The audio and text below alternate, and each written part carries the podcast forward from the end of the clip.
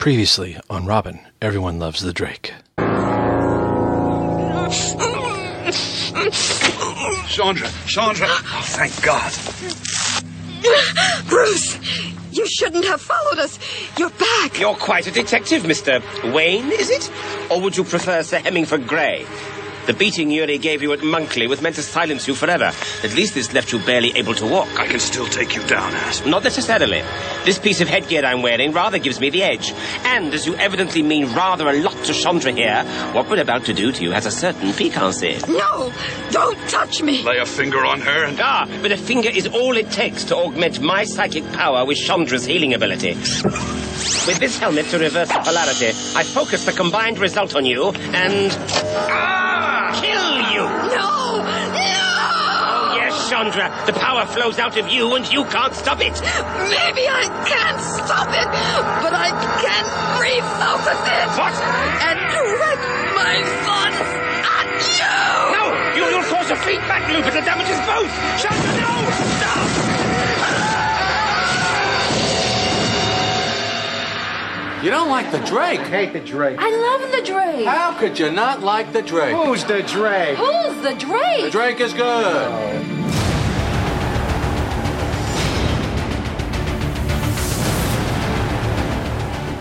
Do you like the Drake? I love the Drake.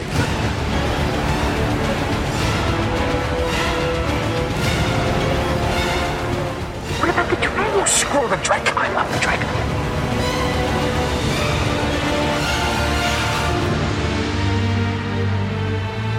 Hello, everyone. Welcome to Robin, Everyone Loves the Drake comic podcast. This podcast will take a chronological look at the third Robin, Tim Drake. We will be looking at the classic 90s 2000 Robin series and other notable comics with Tim in that era, while also simultaneously taking a look at Tim in the modern era as Red Robin in the pages of DC Comics, plus other Robin and Batman happenings in the world. So sit back, relax, and find out why everyone loves the Drake. Them. Love the Drake. Got to love the Drake. I'm impressed. What can I say? I'm irresistible. Hello, everyone. Welcome to Robin. Everyone loves the Drake. This is episode fifty. Woohoo! Okay, we didn't have anything really planned. Maybe we'll we'll do something like we'll celebrate episode fifty-one or fifty-six.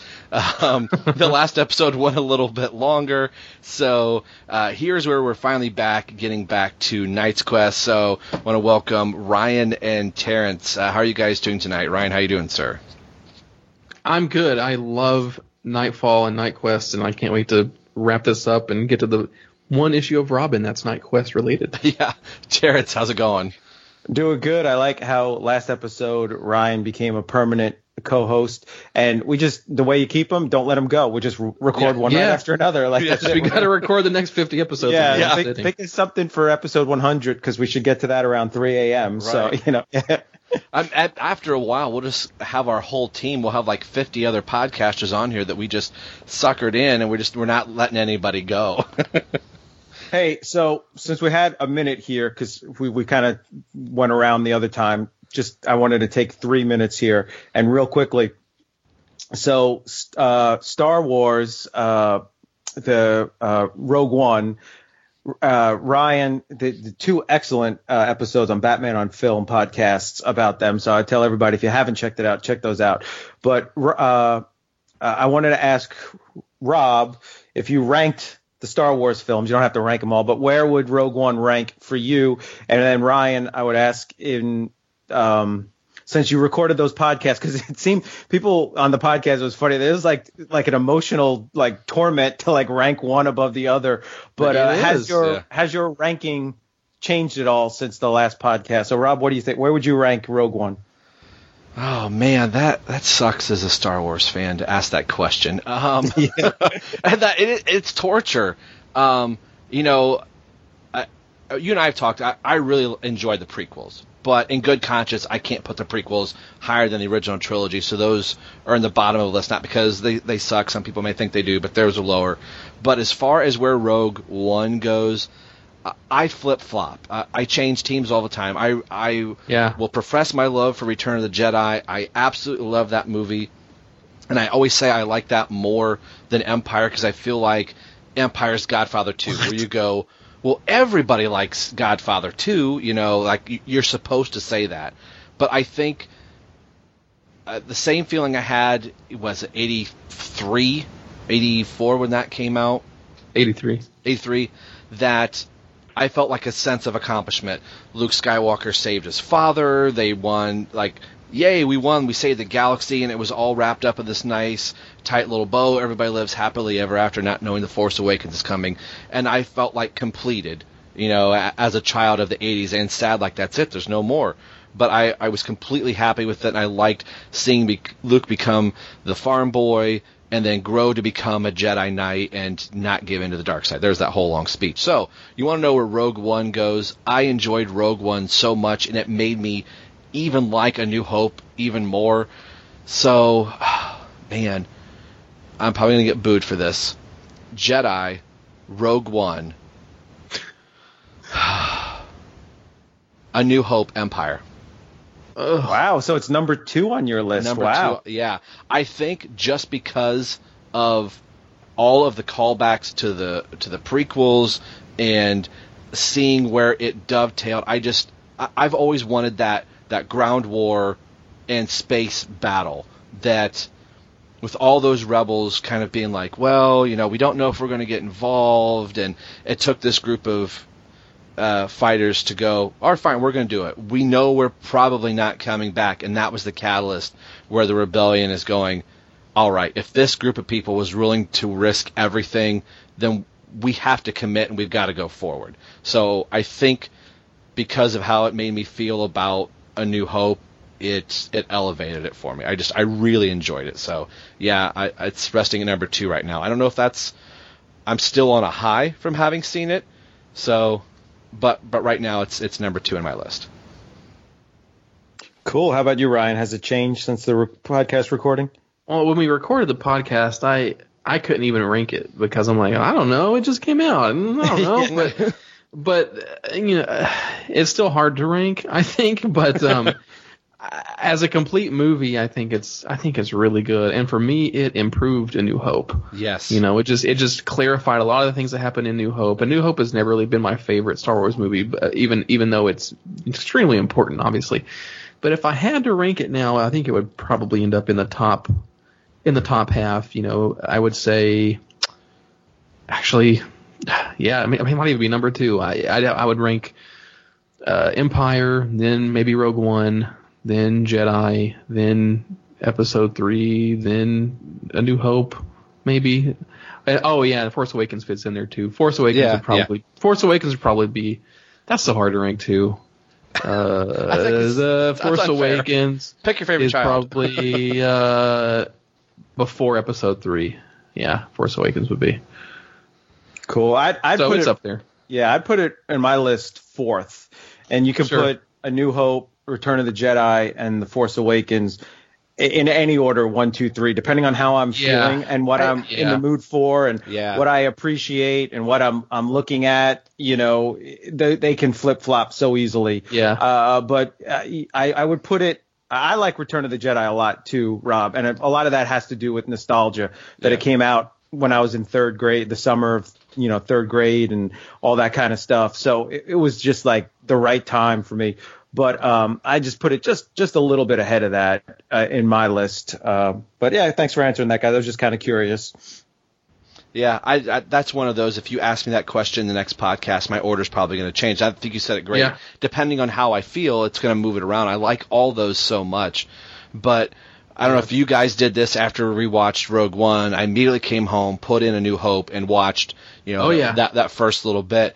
And I don't want to turn this into a Star Wars podcast, but seeing Darth Vader talk to Leia, it makes that dialogue almost seem comical now, where she's like, "We're on a diplomatic mission," whereas He's like, Vader- "Bull crap." Yeah, bull. Like I know you are not, and and knowing like I understand why he's pissed off. You know, like I, I get Yeah. like, oh, he's back then. You're thinking, oh, he's just mad because he's Darth Vader. He's mad because you know you're lying to me. I know we're gonna tear the ship apart. and I'm gonna find the plans. So I, I I thought that was that was really good. But yeah, ask me I did- next week and I'll, I'll have a new ranking for you.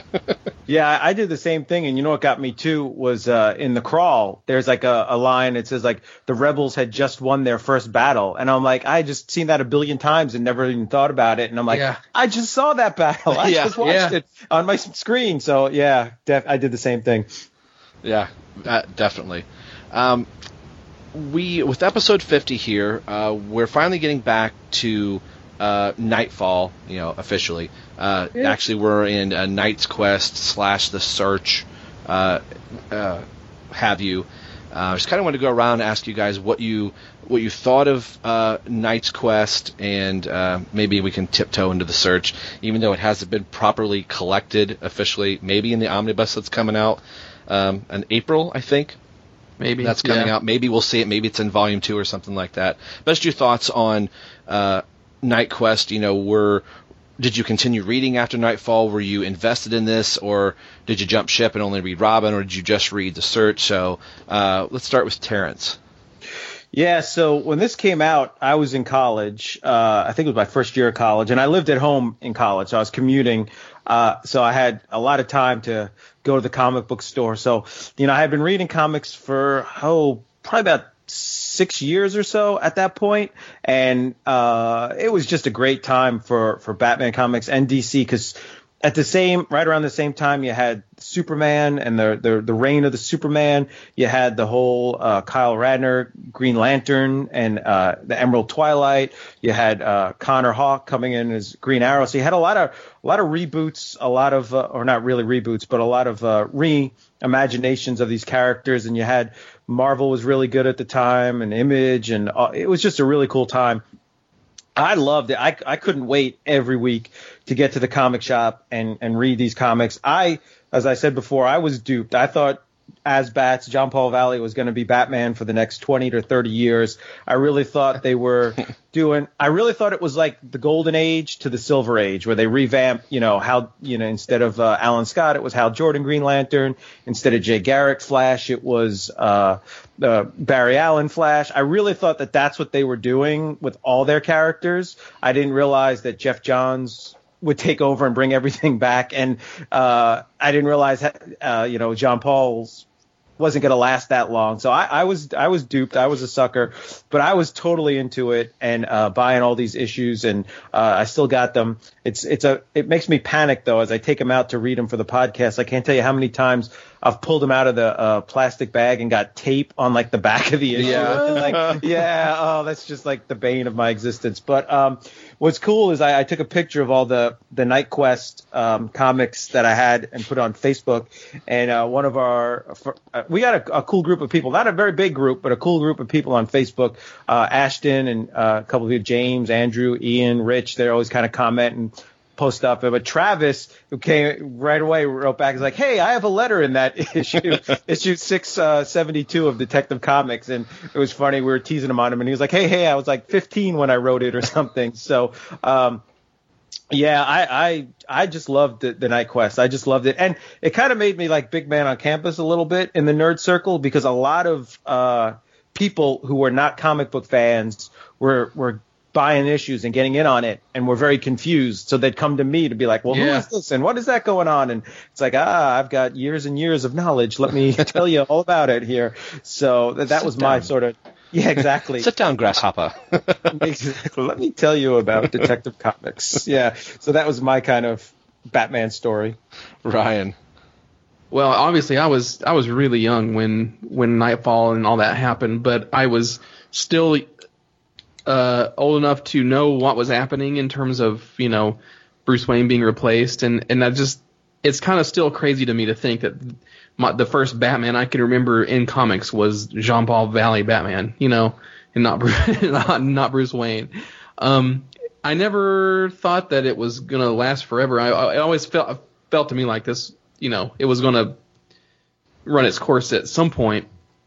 But um, and in terms of Knight Quest itself, you know, Knightfall was pretty easy to follow the the narrative because they they did a really good job with the branding and had the transitioning uh, Batman logo, then told you exactly what part it was. But for Knight Quest, it was just like Knight Quest or Crusade, Knight Quest the Search, and it was no numbers, and it was just all in, in all these different titles. And so I obviously wasn't buying comics regularly as a kid. Um, I was just getting an issue here, an issue there, whenever my dad took me to the store or something, and at the grocery store or some somewhere, and I just picked up an issue just to keep up with it. So for the longest time, my uh, you know, they didn't even reprint Night, Knight Quest at all. You know, Yeah. you would go, I remember finally. Well, the first time I knew what the story was was when I, as a kid, when I got the audio drama, so I actually knew the events of what happened. And then a few years after that, I got the, you know, at bookstores when they finally released the first editions of the uh, uh, trade paperbacks. So, but even then, it was it was Knightfall and Knight's End, and Knight Quest was always missing. So it was always this crazy gray area of like stories of of, and I always wanted to go back and explore that because I really enjoyed the, you know, psychosis and all, trying to get into that Jean Paul Valley Batman character, and that's like the heart of his story, um, which they finally reprinted a lot of it, you know, a few years ago in 2012. So it's been I I just really enjoyed this period of comics, and it's it's going to be fun to go back and kind of explore this. And you know, one of these issues that we start is like the the last big thing that happens to kind of force the the end of uh, Jean Paul's tenure as Batman. Sets it in motion. Yeah, I think for for me, uh, I was real excited about you know Tim Drake getting his own book, but I think I've always been one of those. Once they take whoever the hero is out of the book, I'm instantly like I, I'm jumping shark. You know, uh, well we've jumped the shark. You know, I'm out of here. So I picked up like 501 and uh, just uh, some random other issues. I'm like, I'm not following. This isn't Batman. This isn't gonna last.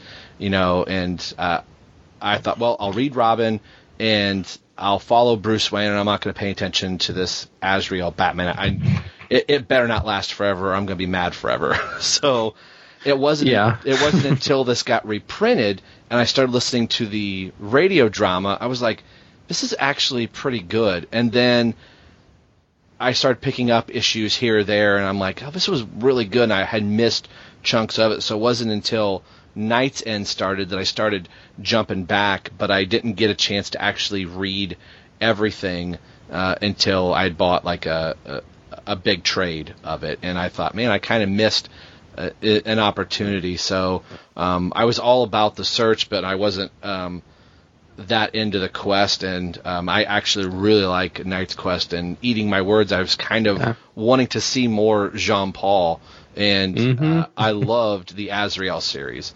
So yeah, I, afterwards. And see, that was that is what really started to get me. Is like after all this stuff, they still kept Azrael too. Yeah, and hopefully, hopefully sometime this year, uh, somebody might start an Azrael podcast. that, that, that'd be kind of cool. I, I kind of hope that happens. yeah, I was gonna say that was one of my favorite things to look forward to in 2017 on the last podcast, but I don't want to put pressure on anybody. But I am looking Oh, it's forward to happening. that. Yeah. Oh, it's going to happen. I promise.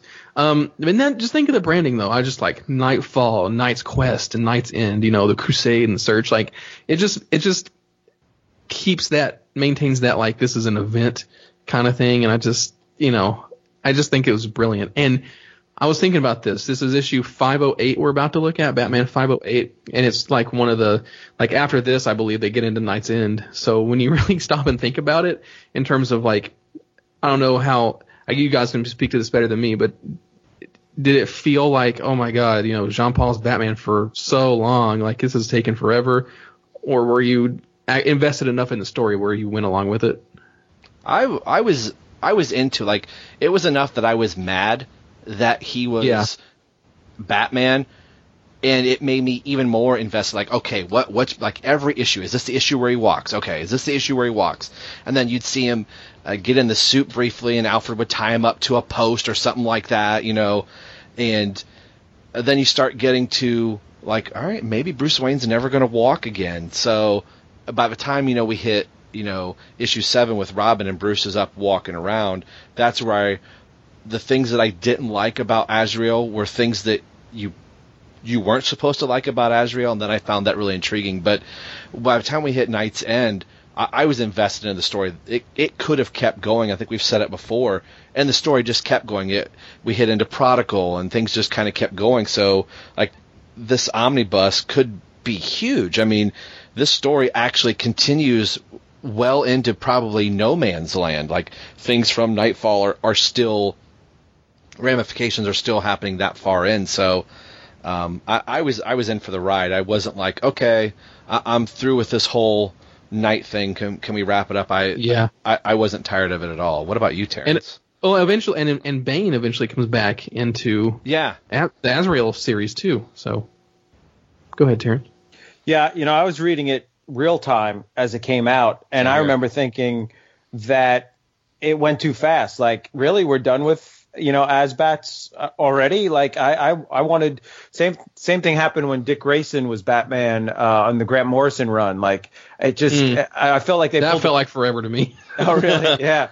I just felt like they they just pulled the plug too too quick on it. So no, I didn't find it tedious at all. In fact, I thought they could have ha- done even more with the character.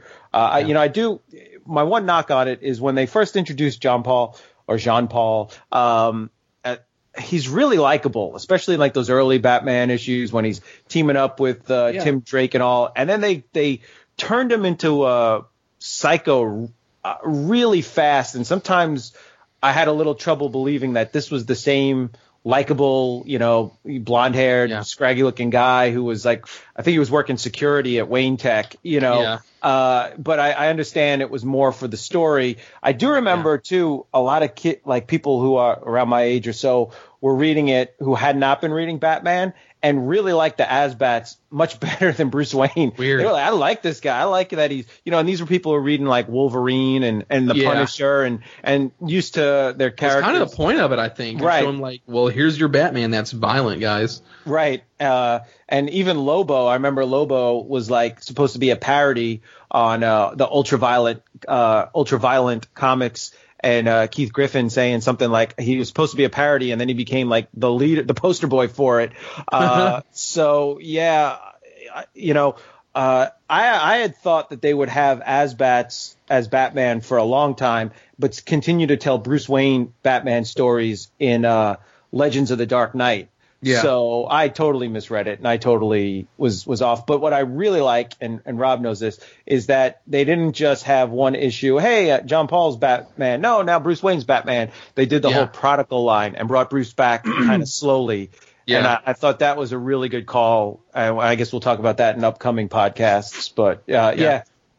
Yeah. Well, the thing uh, the thing I'm looking at is like this is issue 508, and like the end of Knightfall was just in, what issue 500. Mm-hmm. So he was only really Batman like for like eight, you know, nine issues or something like that before they ended it. And when you compare it to some, I think a good comparison is um Super Heavy. You know, recently where you've had you know Jim Gordon in a robot Batman suit, and that lasted a year. That was like 10 or 11 issues. So that lasted that period of comic book time lasted longer than uh, longer than Azrael being Batman, which I find very interesting. Yeah. Yeah, and I th- I think it, it felt like it was longer because it's happening in Detective and uh, Yeah, Batman everything. both. So Yeah. i- if you- and Shadow of the Bat And Shadow of the Bat, too, yeah. Legends of the Night, Dark Knight cross in, and they've got some Catwoman and Robin. So it was a lot of books that Justice had a League Task Night- Force. Yeah, Yeah, So like e- even some of those, I, you know, it it seemed long, but like you're just looking at the the print number, like well, 508. Wow, we're we're ramping this up, and Bruce is back in you know a few weeks in the Robin title. So yeah, I've uh, I- I enjoy it now, but at the time I, I didn't like it. And one of my favorite uh, Mattel DC Universe Classics figures is the AzBat Batman. I love love that Yeah. suit. And in playing uh, Arkham Origins, I always switch to the Azrael bat Oh suit. yeah, I do too. It's so cool. Uh, so, like we are saying, we are going to get into Batman here.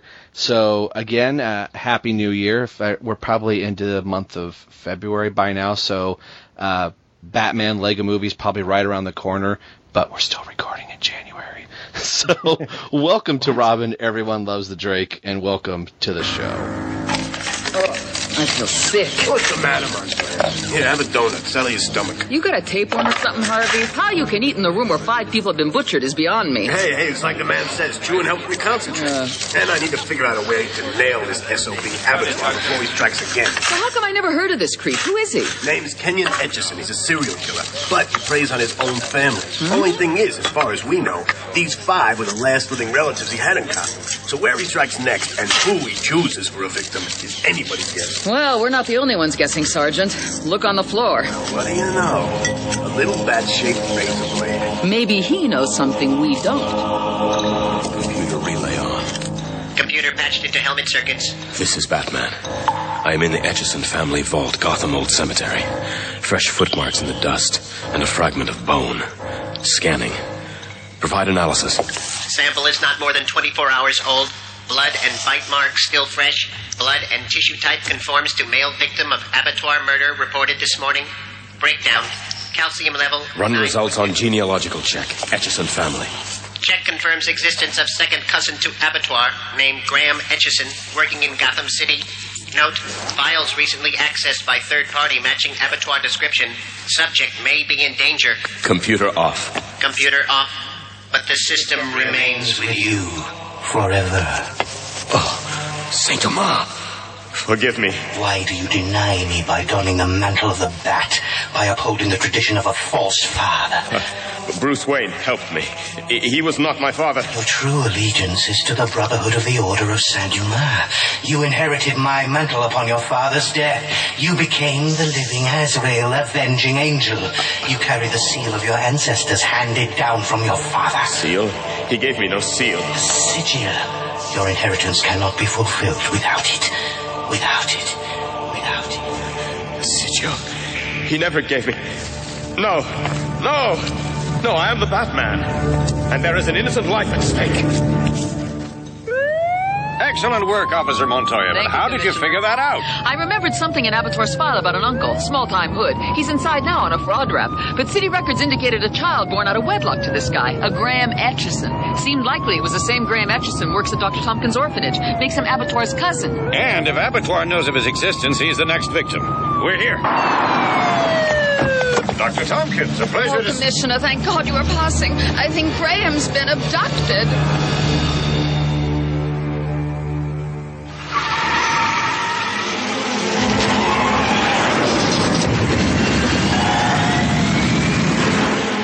Computer, what commercial property might Abattoir be using to hold his cousin? No properties listed to serial killer under name Abattoir or real name Etchison. What about his first name? Kenyon. Two entries. One, Kenyon Heating Systems Complex at North Shore, Gotham, established 1939. Two, abandoned warehouse, formerly A1 Salvage, 1312 Tennyson Street, registered to name E. Kenyon three weeks after Arkham Asylum breakout. Etchison Kenyon. The arrogant fool merely turned his name around.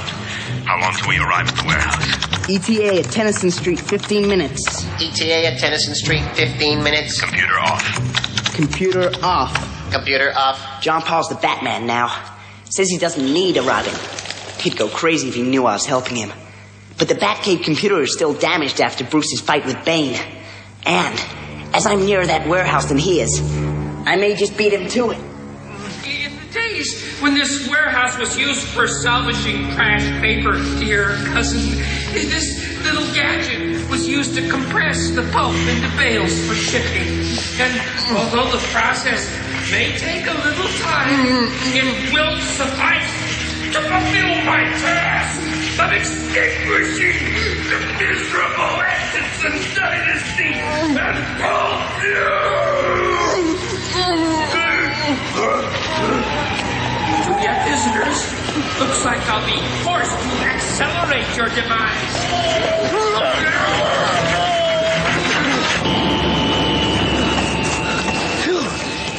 John Paul beat me to it. But why is he climbing the fire escape if Abattoir is inside? Oh, Abattoir is making a getaway over that roof. No, no, mustn't be stopped. Ah! Oh!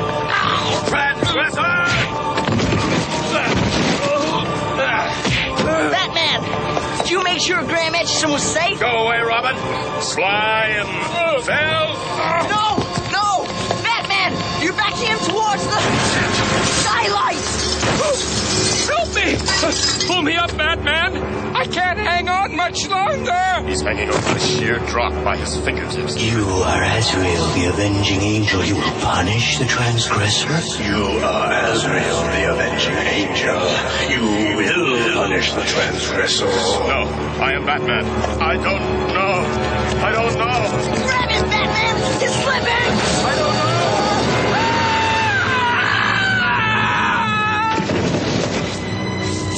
know. I stopped him. I stopped him from holding Graham Etchison. God, what have you done? The white zone is for immediate loading and unloading of passengers. Tim! Timothy, he's over here! Son? Dad? Dad! Ah. Oh, you look great. I should hope so, after spending time in the best hospitals in Europe. New wheelchair, too. Uh-huh. All paid for by some character called Sir Hemingford Grey. Seems he was also responsible for freeing me from those kidnappers. I wish I could have met him. The taxi's waiting, Mr. Drake. Ah. You'll have time to talk to Tim later. He'll need to be on his way to school, though, soon. Lead on, Mrs. Mack. See you later, Tim. Sure, Dad. Wait a minute. No, but. Hey, mister! Turn around! Uh, excuse me, are you. Hello, Tim. Bruce! It was you, wasn't it? You did it! You were the Hemingford guy who saved Dad. Did you return on the same flight? No, I've been overseas for some months recuperating, but I wanted to make sure he got back to Gotham okay, and to see if you were still in one piece. Boy, do we need to talk. But hold it. I've only just realized. You're. You're walking! I'm cured. My back's as good as new, but uh, but a terrible price was paid to achieve that. But that means you can, you know, you can be Batman again. No, Tim. I've retired, and I've never felt better about a decision in my life. Come on, I'll show you why. I know you're not Batman. Not the one who's looked out for this city. Not the one I know. What makes you so sure, Commissioner? You let Abattoir's victim die in that ghastly piece of machinery. And through your inaction, you as good as executed Abattoir before he could be brought to trial. Abattoir's luck ran out. How many more do you think he'd have killed? We have a system of law, mister. Which the Batman has always worked outside of. I will carry on that crusade as I see fit. You kill again! I won't commit murder, Commissioner Gordon. Damn, damn, damn. Bruce, you came to see Chandra, and Tim is here too. Here, have some tea. Careful, the cups are hot. Bruce, there's nothing in the cup. Benedict Asp was directing a blast of negative mental power aimed at killing me, reversing Chandra's natural healing abilities. She simply refocused her thoughts, made them destructive, killing him, but through the reversal process, curing me. When I came to, my back was whole again, but Chandra had regressed to infancy. It's time for your breakfast, Miss Chandra. Oh, nurse says I gotta go, Bruce. Will you come again real soon and visit with me? Will you bring me a present? You know I will, Chandra. Be a good girl now. Twinkle, twinkle, little. I want to spend the rest of my life helping her, and others like her. Bruce, I understand, but there's something you should know before you commit to that. Will you drive me back via Wayne Manor? Of course, Tim. But I warn you, that's a part of my life I've left behind.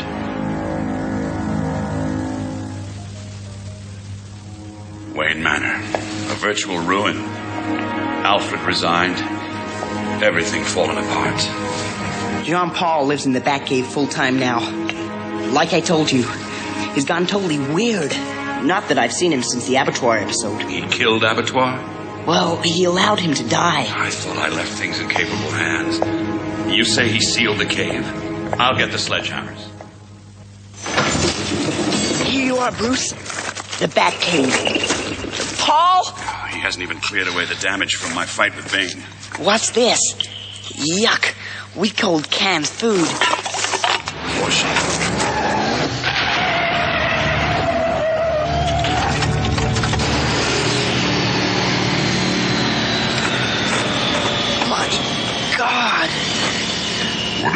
are here, Wayne? Look at you.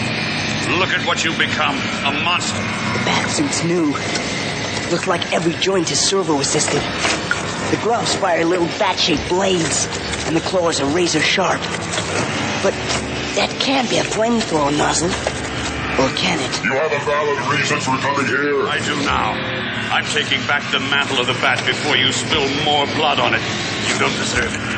You never did. You left me a city to protect. I did as I saw fit. How many lives might have been spared if you had taken such a stand against animals like Abattoir, or the Joker, or Bane? Maybe it's you who never deserved to wear his cowl, Wayne. That does it. You won't take me down with your fists, Wayne. Ah! Oh! I am the Batman. Ah! I will always be the Batman, and no one, saint or devil, can take it from me. Door open. Don't be here when I get back. Bruce, you're bleeding. But I'm not ready to take them on. Physically, I'm in perfect health, but the reflexes are shot. The physical memory is gone. But it took years to condition yourself, Bruce. How can you get back to 100% in time to take on Paul? Crash course. Intensive training at the hands of a master. The Lady Shiva. Lady Shiva? Wow. Sounds more like a one way ticket to hell. So uh, that was the audio drama, and I I love the audio drama. I know uh, Ryan, you said you had it. Uh, Terrence, had you ever heard it before the podcast? Did you ever have a copy of the audio drama, or uh, was it just through this that you were uh, made aware of it? Uh, no, I'd, I'd never heard of it before until the podcast. So uh, I think it was on. Was it on in England? Was that where it was? Or Yeah, like the BBC uh, Yeah. production company had done it. They had done some other ones, and I went into like a Walden's books, if anybody remem- remembers those books, and it was like right on the front shelf, right next to um, the uh, novel. So I bought the novel and then the um, radio drama, and I had always tried to like read. I thought it was like a companion thing, like oh, you can read the book or you can have it like a book on tape, and they don't quite match up. But I remember enjoying the novel and then listening to the uh, radio drama and I would listen to it in my car, and I'd be like driving, you know, to class or something like that, and I would have it up loud, and I'd be beside another car, and somebody would look over like, like, oh, like what are you listening to? So I turn it down real quick, like almost as I was if I was listening to rap or something I shouldn't be listening to. So uh, I'm like, oh, I'm just listening to uh, you know WJR out of Detroit, you know, just a, it's a baseball base? recap. Yeah. Right.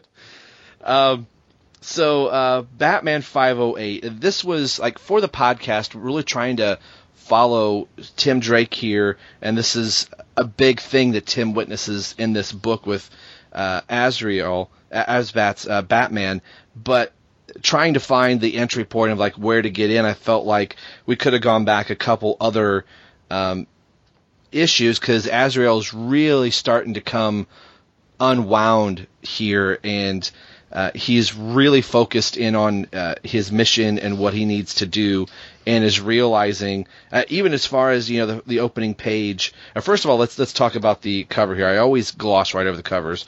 Uh, we see Abattoir hung over the uh, uh, the, the smelting uh, pit right there with. Uh, uh, this is a Kelly Jones cover. Mhm. Am I correct in saying that? Yes. Uh, I- Yes. I, always thought it. He did a really good job of making Kelly Jones look very menacing and very bulky and very huge. Um, even though he would kind of do that with everybody else, it re- really made you feel the brutality of this Batman. And you could see that he's holding on to the railing like he's not reaching out a hand to try and hold him. He's not throwing him a bat line. So he's got a clear image of like how this Batman operates. What'd you guys think of the cover for 508? Uh, Ryan. Uh, okay. Sorry. Oh, yeah. I mean, it's just as a kid, you look. I looked at these covers and I'm just like, what is happening? And, and it's hard to it's hard to tell just because I'm like, well, is this guy about to fall into this vat of stuff? Like, and but I always enjoy seeing, um, you know, Kelly Jones' interpretation of of these things, and you just see the. I just love, always love his, um, you know, Azrael Batman just kind of lurking there in the background, and you know, you're just like, who is this guy, and what's Batman doing, and it just, it's always cool. It's always a treat to see these Kelly Jones covers. Terrence. Yeah, you know, I've I really enjoyed Kelly Jones's covers, um, the whole Knightfall, Knight Quest. This one though is probably one of my least favorites. I don't. There's nothing about it that I really dislike. It just doesn't grab me like some of the other ones. It's kind of I don't know. AzBat's the head looks a little too small for the shoulders, although his bodies are always exaggerated. But it, it, it I don't know. It, it's it's cool. It's not bad. It's just if you if I were to start ranking the Kelly Jones covers, this would probably not be high up on the list. Uh, but I can't I can't tell you a reason why I don't like it, but it just never grabbed me like some of the others. Now I don't know about Ryan, but I'm uh, reading mine out of the uh, new trade. Um, I shouldn't say it's new; it's 2012. Um, so I don't have any of the ads or um, the page numbers are going to be all off. I'm looking at 561, which I know. If Yeah. you're looking at the single issues, you're like 561. What book are you reading out of? So uh, if I happen to miss something, yes, you guys can uh, let me know. I'm not sure what you guys are reading yours out of. Yeah, I've got the hard copies. Yeah. Um, something I noticed in the first page that I've never noticed this till now, right under the green box or somewhere in the darkest night, a gun hawk. Is that the Prince logo there? Uh, like a quasi version of Prince? Because I'm trying to think, did he Oh, did he change? I don't think so. I, I, I, it's probably just dumb luck. I don't think he did that till the latter part of the '90s. But it's like every now and then I started looking. You know, they would have like Breyfogle Street or Alan Grant Way or something like that. So I started paying attention after a while of like reading signs or graffiti, and I just I noticed this right now. I'm like, is that supposed to be their version of Prince? Probably not, but it looks pretty darn close. So maybe Prince was a, a Batman fan after all, and that's why he came up with that logo. He's like, well, in, ep- in uh, issue 508, there's this cool thing. That's my new name now. So, hey, Rob, sorry to interrupt, but I checked the internet, which is never wrong, and it says that um, Prince changed his name to the love symbol in 1993, and these books came out in 1994. So I think you are correct. I think that was their version of the Prince symbol. Thank you. I'm out. I'm pulling a Costanza. Leave on a high note. yeah. Yeah, so I, I, I finally got something right. Woohoo! Um, but seeing the, Ba- I like this Batmobile. This is the Norm Breyfogle Yeah. Batmobile, if I remember correctly. I think it's he's the Yeah, one that kind of uh, created it. Um, just kind of seeing, uh, if you're coming into the story, um, this uh, killer named Abattoir is going around, and this is kind of a unique way for a killer to operate. He's only killing members of his family. So, like, eventually he's going to run out of family members, and I'm not sure exactly what he's going to do next. So, I thought it was kind of interesting, and they're having to. Uh, Jean Paul's on the case, but Tim's also finding out about it. You kind of go back and forth between the two. Of he's getting down to like cousins that uh, he's going after, and uh, Jean Paul's like on this mission of like he's going to get there, not going to let anything stop him. So much so that he's really not breaking for anything, like including trash cans. And he's driving 65 miles an hour, and even the streetwalkers on on the road, which I don't know if it's necessarily a bad thing, but he's about plowing them over as something that is that Batman wouldn't do, wouldn't risk the lives of anybody on the street the streets of Gotham, but he is so one track minded on what he has to do and is realizing from his previous encounters with everybody up to this point that he's was kind of working like how Batman should, but he's realizing that maybe I need to take steps farther. Like the last time he uh, fought up against uh, Abattoir, he went after and saved the kids first, but if he kind of would have let them go, he could have saved more lives by getting him. So, uh, just in these opening few uh, panels here, and just kind of going back a little bit in the story, uh, what are you guys' thoughts of uh, just Jean Paul's recklessness and just how he's operating here in these first uh, few pages, uh, Terrence? Yeah, it's kind of funny because if you read enough Batman and watched enough Batman, they're trying to make you know the the comparison between how out of control and crazy Jean Paul is compared to Bruce. But if like if you've read enough Batman, you can say like, well, I remember a time Bruce did that. I remember Yeah. a time Bruce was driving crazy. I remember in Batman Forever, he almost hit an old lady with a shopping cart, but luckily it turned out to be Two Face. You know, like so. Yeah. It, it, it, you know that's my hang up though. Uh, but yeah, I I think the writers uh, it was a good writing team by professional comic book writers who who this was their job. They weren't doing anything other than that. Um, with a great editor, Denny O'Neil, and they really took their time to show you like the characterization of AzBats is just going out of control and they were doing it like little by little by little and not just like oh let's just have him normal and then just do one big thing and where he just goes crazy and kills a bunch of people or something. It, I, I, so i thought it, it was really good how they they took their time and just had little by little by little by little. Right And, and speaking of that, I, I just like how his suit and what he does to the Batcave and the and the Batmobile and stuff kind of echoes his his you know fracturing you know psyche. You know he, he keeps making the suit more you know intense and more violent and dangerous and all that. And you know uh, after this issue, I think is when the suit changes even more when he gets the red suit and all that.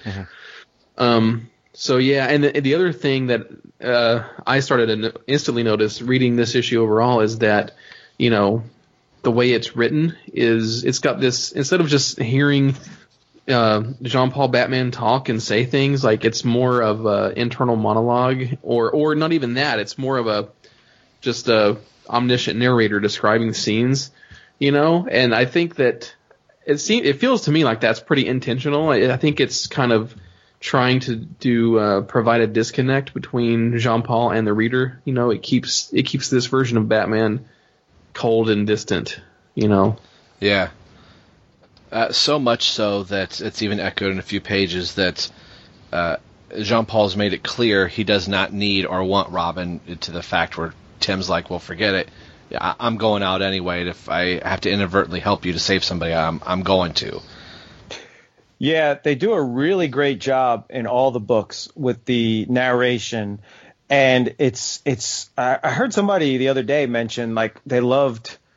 There's a woman on YouTube and she said I, I love '90s DC comics, and she looked like she was like maybe like in her early 20s. So this is you know like ancient history stuff for her. But she said uh, she loved '90s DC comics because they dealt with serious issues, but didn't go too grim and dark and, and gritty all the time. And I thought that was pretty accurate. And the narration is kind of like that. Like it, it, it, it's third person, but yet it talks a lot about John Paul's feelings, but yet the tone of it, it could almost have been like the the words he uses, like here on the second page. He loathes this city, you know, with scavengers, and so like the the vocabulary and the tone is very much probably what Jean Paul's going through, but yet it's disconnected and above him.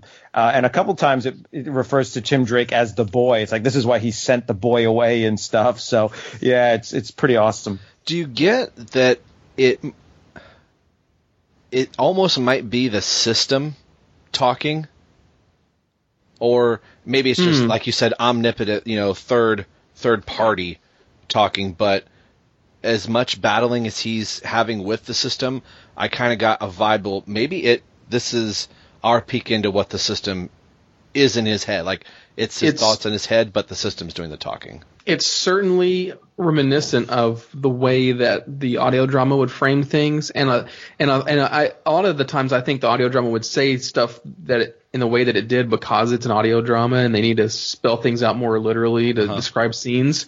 But but he would but Jean Paul would say things like that in the audio drama where he's just like. You know, oh, there's only one person left, and the Batman needs to save him, and you know stuff like that, where he's just like very, you know, he talks in the third person almost, like the quest is almost complete and stuff like that. And so I think that's kind of a good comparison. Uh, what do you guys think of? Um, uh, I, w- I want to say Avatar. Avatar's uh, death trap for his cousin uh, Graham Etchison here. Uh, this is a watch my words carefully. A nifty device that like like whoa what Rob what are you into? But like the whole the whole bed of nails and the the passage of time is allowing these weights to come down on him. I thought, man, what a horrible way to go. And just even the things that he is saying and, and knowing like this is a family member, like we just came out of Christmas, I couldn't imagine, you know, a, a cousin of mine like doing something like this to me. Like we just we just had Christmas. Like what is the deal? You know. Uh, that's probably even got to be scarier when it's somebody you actually know and that this is the device that they're choosing. Um, it's uh, like you said that a lady had said on YouTube that they can be grim when it needs to be and lighter when it needs to be. This is like almost straight up horror uh, right here, and uh, we find out later it's not doesn't exactly end quite well. But uh, just your thoughts on Yeah. this. well, Um, when you think when you uh as a kid i when i first heard the, the audio drama i even kind of was like man this is dark because you think of like villains and their shtick you know? Like oh scarecrow he uses fear gas and the joker he's got jokes and the riddler this and catwoman that and then you're like abattoir what does he do? He kills his own family members. I'm like oh well, well that's not very fun. Terrence. Now, see, I could totally see you doing this to a cousin or something, Rob. Like, I, it's Christmas morning, and your cousin is like, "Hey, hey Rob, I know you really like Batman. you want to play batman Yeah, so I, I got you this, and, and you open the package, and it's like an Iron Man figure, and you're just like, oh, get on this bed of nails here. No, um, yeah, you know what? I, I you, it's funny you mentioned the name Abattoir, and I, I wish I could go back and find my 1994 self and ask while I was reading the comic, like, what, what, what did you think this was? Because I remember, I think. When did uh Watchmen come Watchmen? out? Was that Yeah, I think of Watchmen. Or 2000. Yeah. Because it came out at like oh three or four or five. I remember the dates were sequentials. Whenever Watchmen came out, that's when I actually read That was the Watchmen. 80s. Watchmen was in the 80s. No, no, I'm sorry, the movie, the movie, not the. oh, the movie. yeah, that was uh, 19. Uh, not 19. That was like 2009. 2009 was it seven, eight, nine? I remember the date, like the mo- day, month, and year was sequential, but I can't remember. Uh, 2009. March 6, 2009 is when it came out. Oh, three, six, nine. That's what it was. They were multiples of each other. That's right. Um, but anyway, so uh, uh, Rorschach has the. Uh, I almost said Horshack, but that's Welcome Back, Kotter. Kotter. Uh, Welcome back, Kotter. Kotter. Kotter, Mr. Kotter. Um, yeah. but anyway, he has a line where he mentions an, an abattoir full of retarded children, and I, I was I was like, "What's an abattoir?" And I, I had to look it up and find out it was like a slaughterhouse. And I'm like, "Oh my gosh, that's that's really dark." But uh, so I know when I read this the first time, I had no idea. I guess I just thought that was his name or something. I don't know, but um, I don't know, what was Rob's question about would I do this to a family member? Yeah, sure. If they if they gave me the wrong, yeah, no, no, it is pretty dark and twisted. Uh, and actually, when I read it, I thought, okay, well, this is a trap. I see it's a clock and the weights, and it's set up that you know Batman will rescue him, or if not Batman, you know Tim Drake will get him just in time. And spoilers, um, yeah, no, yeah. Now, this is a question, odd thing that I have. Uh, the next page is Tim in the Batcave. When we fast forward to seven, I'm not trying to get ahead. Tim Yeah. tells Bruce that the Batcave is all sealed up and they have to break and get in. How did Tim get Yeah. in here? Yeah, I was wondering that. That's that. I made a note about that where like Tim is like in the change cave using the back computer to help and stuff, and I'm like, whoa, whoa! I thought that he sealed the cave up, and you're right. The next issue they break into the cave, so it's com- very confusing. Because I was thinking you don't need the sledgehammer because I got in and used the computer like four issues back. yeah. Yeah, if you read Batman 668, which is what leads directly into issue one, um, Tim sees that the, the tunnel to his, uh, from his house to Wayne Manor is sealed up. But he says that he knows about a shaft that John Paul doesn't know about. And he, there's like images of him descending in a rope and getting into the Bat Cave. And that's where him and AzBats has their big struggle, and that um, leads to right into Robin number one. Um, and I think he was going in there to get the Red Bird, which oddly enough in that issue it also talks about how he gets a, a special license to drive Yeah. because his dad was handicapped. And I think we had mentioned that talking about was he old enough to drive in one of the issues. Um, so my only guess is that the cave wasn't sealed up. That shaft was still available at that time. Um, but then he also says later on in Robin number seven that um, when when um, Bruce looks at the Batmobile, uh, he, he says, "Oh yeah, AzBats doesn't really use that anymore. He has found it some other way." But yet in this issue, all he He's using the drive Batmobile. yeah. Batmobile. And then Yeah. he's got the, he's got the train the train thing. So yeah, that is some weird continuity stuff. Well, Yeah. now now I'm thinking about it. I think I answered my own question. Tim has to. We're gonna. Uh, we're jumping right into seven, and I don't mean to do this, but Tim takes Bruce to Wayne Manor, so they're actually using the sledgehammer sledgehammer in Wayne Manor at the grandfather clock. Like that's the entrance. It wasn't like Tim said, "Whoa, whoa, whoa, wait! I've got this shaft we can go down." Bruce is probably like, "Screw it! I'm using my own entrance." So maybe, maybe that's that's how it is. They're just smashing a entrance to get in, and Tim used his little shaft to get in here. So I didn't mean to derail us down that rabbit hole, but I'm, now that I think once we get there, I think we'll we'll see that. Hey, while we're in this rabbit hole, uh, they always seem to make a mention. Um, whenever they were talking about the Bat Cave, they would always mention that it was a Cray, Cray computers. yeah. Yeah. And I looked it up, and because I remember Cray computers back in the '90s, like, and, and I remember uh, Industrial Light and Magic had one that they named Jabba, and um, apparently Cray computers went out of, they went bankrupt, and then it was named after the founder, I think Robert Cray, if I remember that, and he died in a car accident in 1995, and that was kind of the end of Cray computers.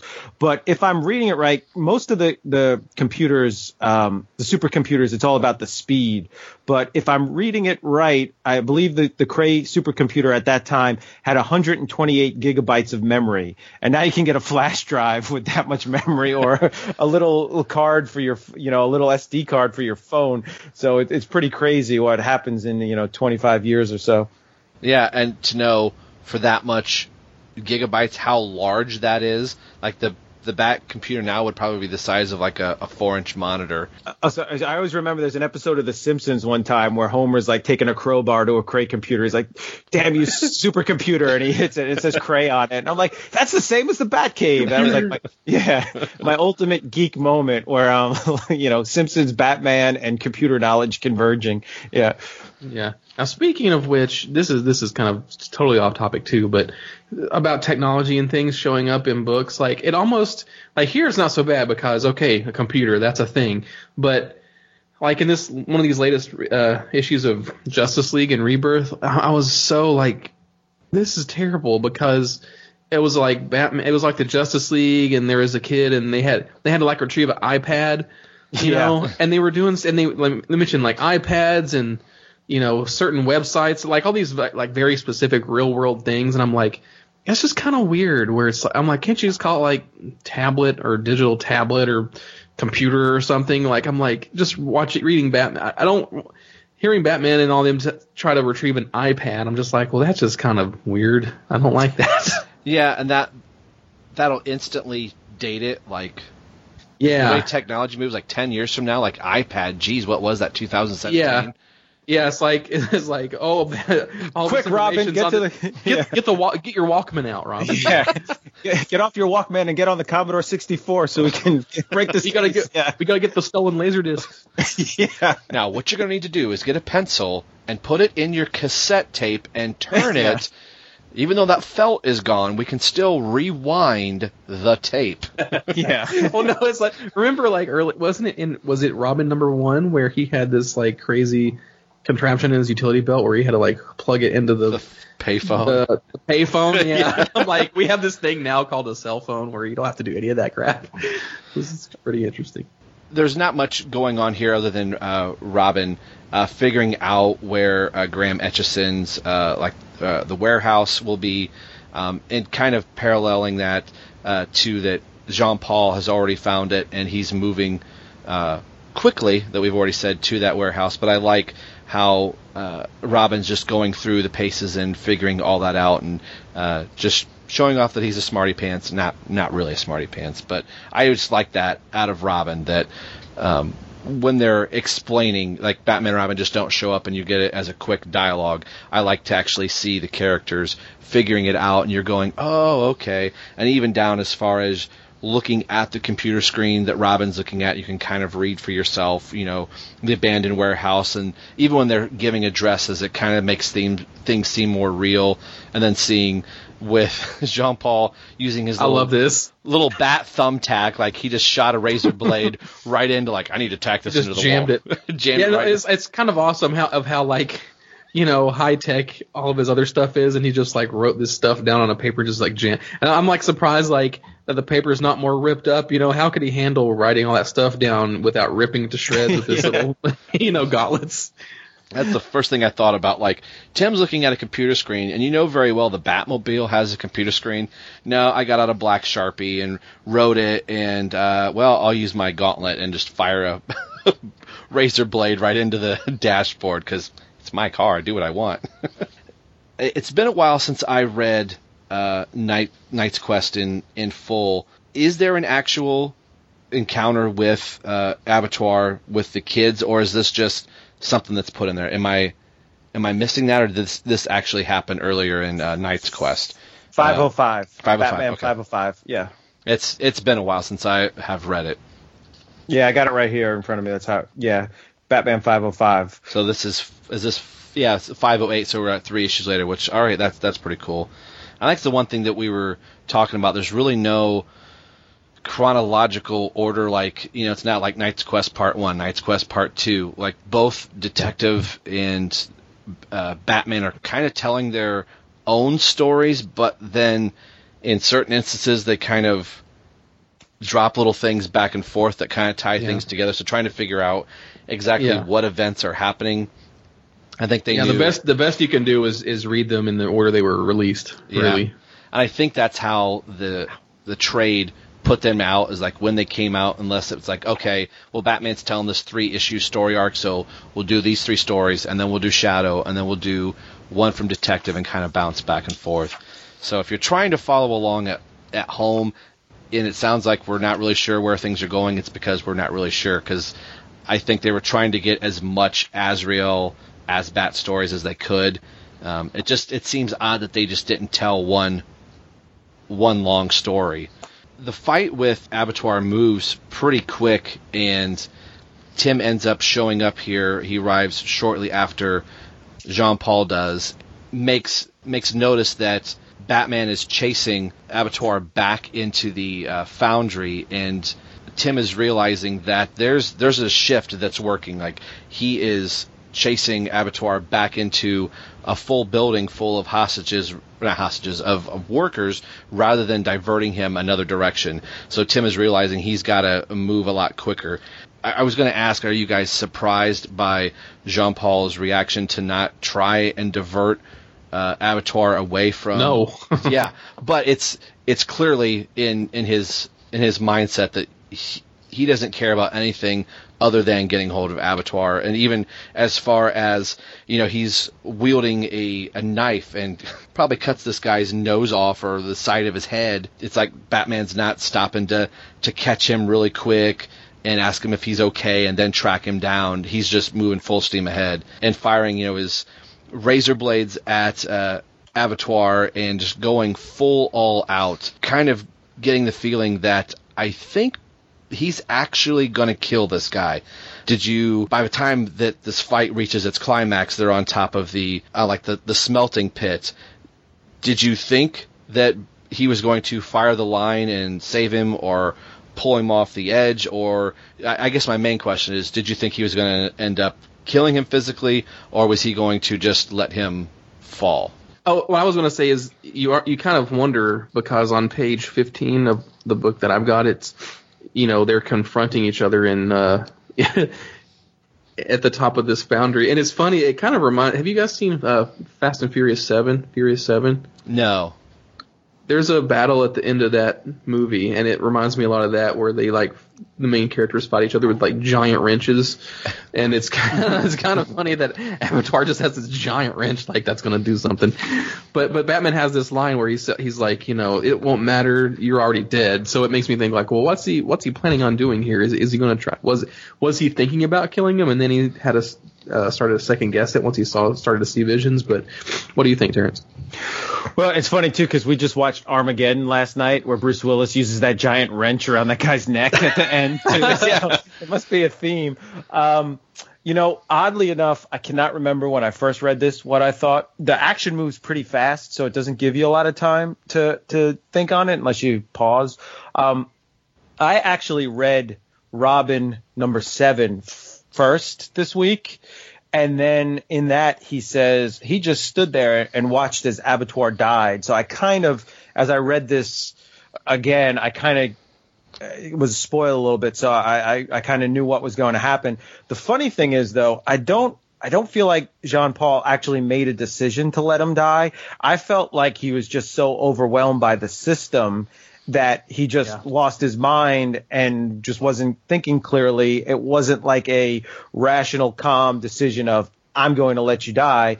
Kind of like what Bruce Wayne did at the end of Batman Begins when he let Ra's al Ghul die on the train. So it's kind of like I'm thinking like, well, I've seen Batman do this before, where he just let Yeah. someone die, didn't save Well, him. You So, know, but- it, it- well, you get to compare that, like Batman makes a choice to do that in like Batman Mhm. Begins, but here I think the uh, the Knightfall audio drama does a really good job of, of dramatizing this, where he hears the voices and Jean Paul's just like, I don't know, I don't know, and then and then at the same time, he's like having that conflict is when Abattoir, you know, falls and dies.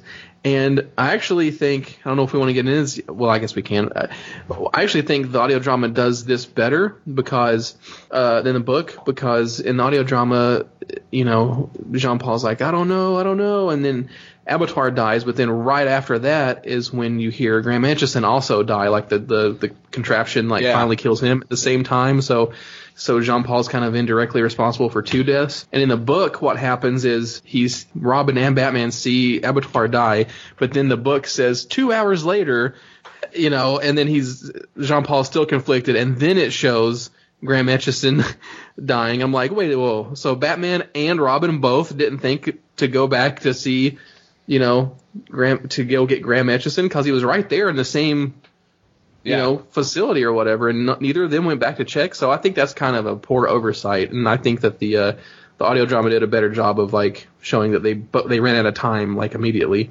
and it kind of makes Robin look bad too because Robin could have gone back and saved Graham Etchison, but and they they were both going. I you could argue the fact that okay, uh, Batman is only going to where Graham Etchison is because that's where Abattoir is. Yeah. But Tim is going there like okay, Batman must be going to save Graham Etchison, so you would have thought that would have been Tim's first Yeah. instinct, but having Batman chase Abattoir into the factory, Tim probably would have thought, "Oh, that's that's where they're going." So Yeah. I I can kind of forgive Tim that he's getting caught up in in the moment of what's going on, and he's just following the person ahead of him, as opposed Yeah. to Batman being blinded by just the rage with the system. yeah. So But I it's agree. the, it's the two it's the two hour later thing that gets me. I'm like, oh Yeah. wait, they had two whole hours.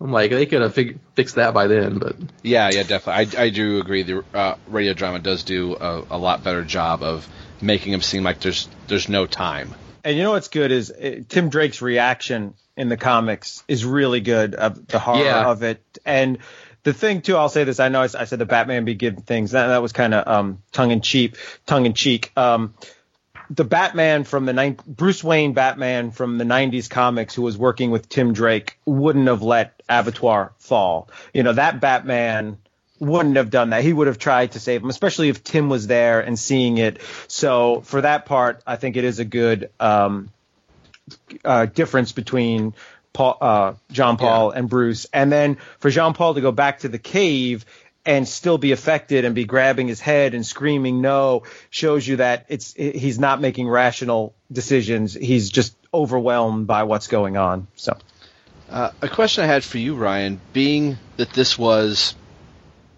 your first Batman that you're reading, I don't know, like when you read this story, did were you affected? Like, oh no, like my my Batman inadvertently killed somebody, or it, he's unraveling. Like, did did that do anything to you being a fan of the character at all? Well, the thing for me is that it's I for I really when I really experienced the full picture of the story, it was in one complete telling, like with the audio drama and everything. So I got to see it kind of play out, and see, and it's more about the redemption of Jean Paul and the fact that he um, was able to, to finally kind of over in, in some regards overcome you know that control um, of the system over himself, and then it eventually gets to be his own man and Azrael later. And I think that they did kind of skirt the line very well. Um, he's not he he ends up not being a like the Punisher, somebody that's so irredeemable that he is just going to kill people, but. Uh, but in but the fact that his indecision and you know did does uh, cause people to die, it kind of it, it it's it's a it's a difference enough from what Bat, the true Batman would do that it's it's it brings up a good a good point, but it's it's one of those things that doesn't make me instantly like not like the character anymore. because that's kind of built into him is how you know Yeah. the struggle he has, but with the with the system and all that kind of stuff. Now, I know we're not we're not covering the next chronological issue that happens in uh, Shadow of the Bat number 28, The Crusade, which I believe Terrence you're going to be looking at the Crusade as a whole over on the YouTube channel. Is that correct? Yeah, I'm gonna try to do kind of like how Luke kind of does his comic book reviews, uh, just kind of kind of like sort of a one take kind of vlog, uh, and just kind of try to do every issue uh, in the whole Knight Quest Crusade and Search, and maybe even Knight's End, just kind of uh, you know like a five minute little recap. What my thoughts were. So if you don't have the issue or you don't feel like digging out the issue through like 18 long boxes or something like that, uh, and just for myself rereading all these, just to, uh, you know, just something a little fun. So yeah, so uh, if you check out the YouTube channel, which uh, we we still need a few more subscribers to to give it a name, but uh, it's uh, it, you, can also get through Facebook. I'll, I'll put a link on our, our Facebook when the new videos pop up, and just kind of do like a little recap of all the issues. Um, only because I'm reading this out of the trade, I'm flipping through to get to Robin Seven. Uh, the only part I'm going to touch on is uh, Batman and Commissioner Gordon talking on the rooftop, and Gordon has about had it and goes to punch Batman, and Azrael moves out of the way, and Gordon is falling over the rooftop, and Gordon, uh, Batman catches him. Only because this parallels Graham Etchison or uh, Abattoir Mm. hanging from there, like even though we were just saying that he's you know uh, conflicted by everything that's going on with the system and couldn't save him, uh, I remember reading that particular issue and going, "Holy crap, he's going to let Gordon die!" And then you know he, he kind of catches him. So it was only Yeah. just because I flipped. So I'll be kind of curious to hear your uh, your take on it when you uh, get to that point. Yeah, you got it.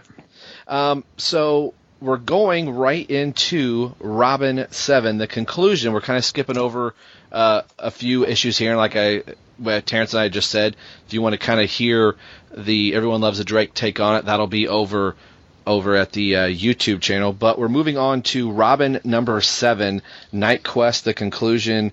Uh, I love I love this cover. Yeah. Tom, Tom Grummett can just do no wrong in this uh, issue for me, and I love this color or color uh, this cover.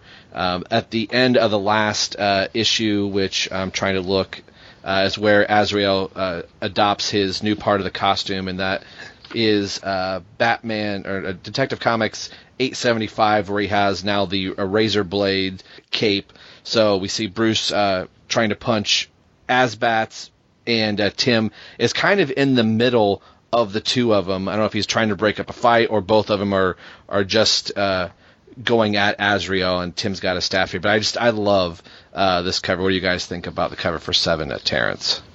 Yeah, in fact, when I opened up my bags, I had two issues. So I'm not sure when I picked up two, but I, uh, I, I love it, and it's great art, and it's also uh, like holds double meaning of Robin stuck in the middle between the two Batmen, where Mhm. he is literally and figuratively. So yeah, I love it.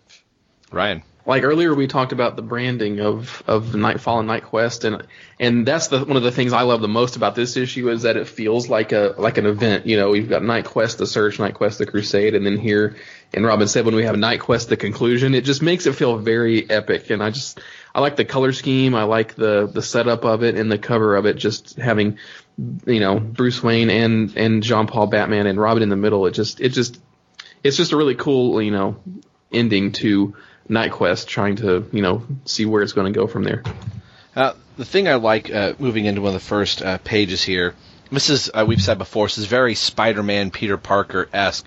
That he's been out fighting all night and just comes home and crashes and realizes, oh crap, I'm in my costume.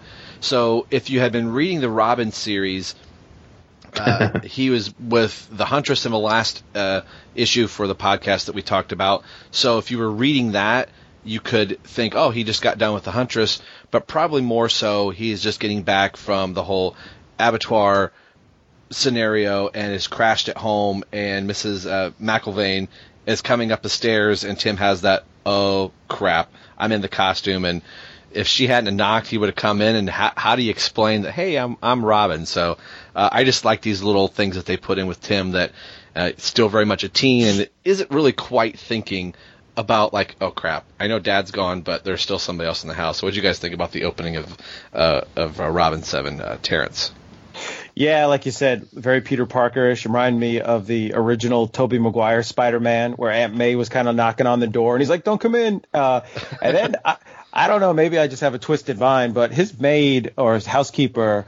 Uh, I mean, her lines here could be interpreted in many different ways. yeah. Where she's like, Yeah. you needn't be shy, Timothy. Nothing I've been never looking- seen before. yeah, I've been looking after young men all my life, all me life. Like, what? How exactly should I after them?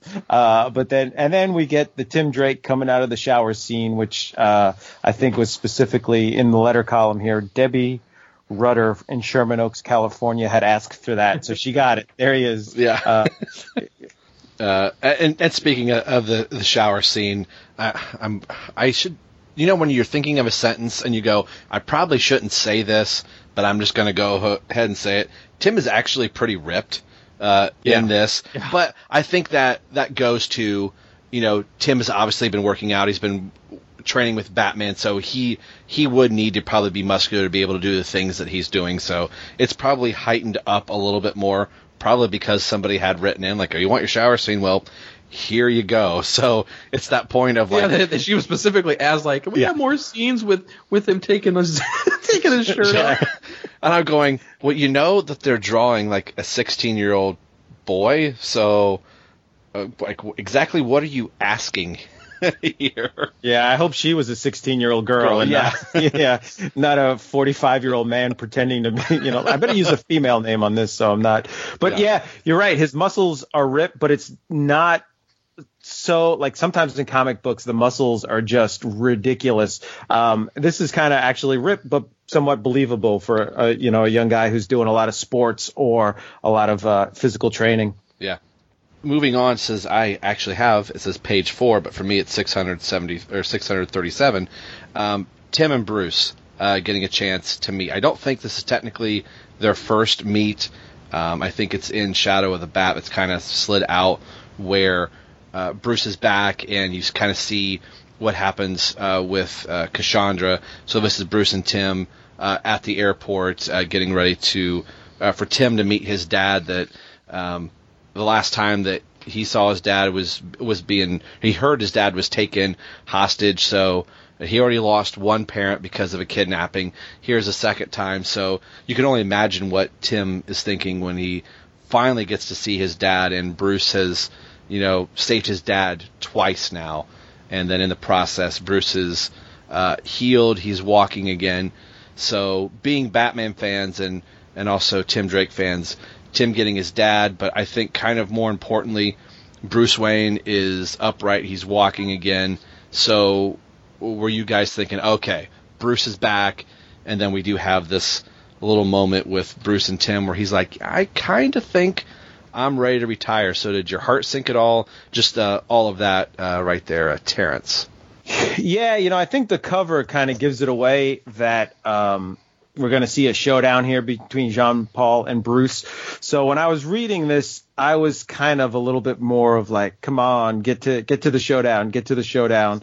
So this didn't maybe have quite the emotional impact it would have had, but it's still, you know, it's I, I like the panel layout and um, it's kind of. Uh, some some cool angles. Um, the art, especially on the fourth page, is like an overhead shot of them sitting at the table, um, and Tim's uh, red like coffee mug turns to a red red and white striped cup, I think, or something. But um, uh, I'm looking at it right now, like, wait a minute, that's not the same thing on the top panel. But still, um, overall, uh, yeah, it was all right, but it, it was, I don't know, maybe a little forgettable. Yeah, Ryan.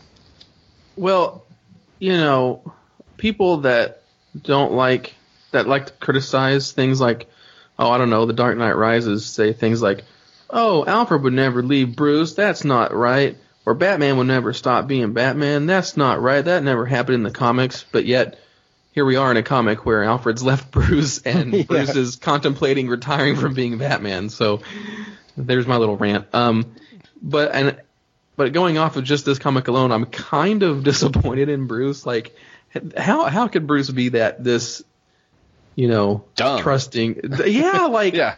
like he thinks everything's fine. I'm gonna be whatever. I'm just like Bruce, Bruce, Bruce, Bruce. Alfred's gone.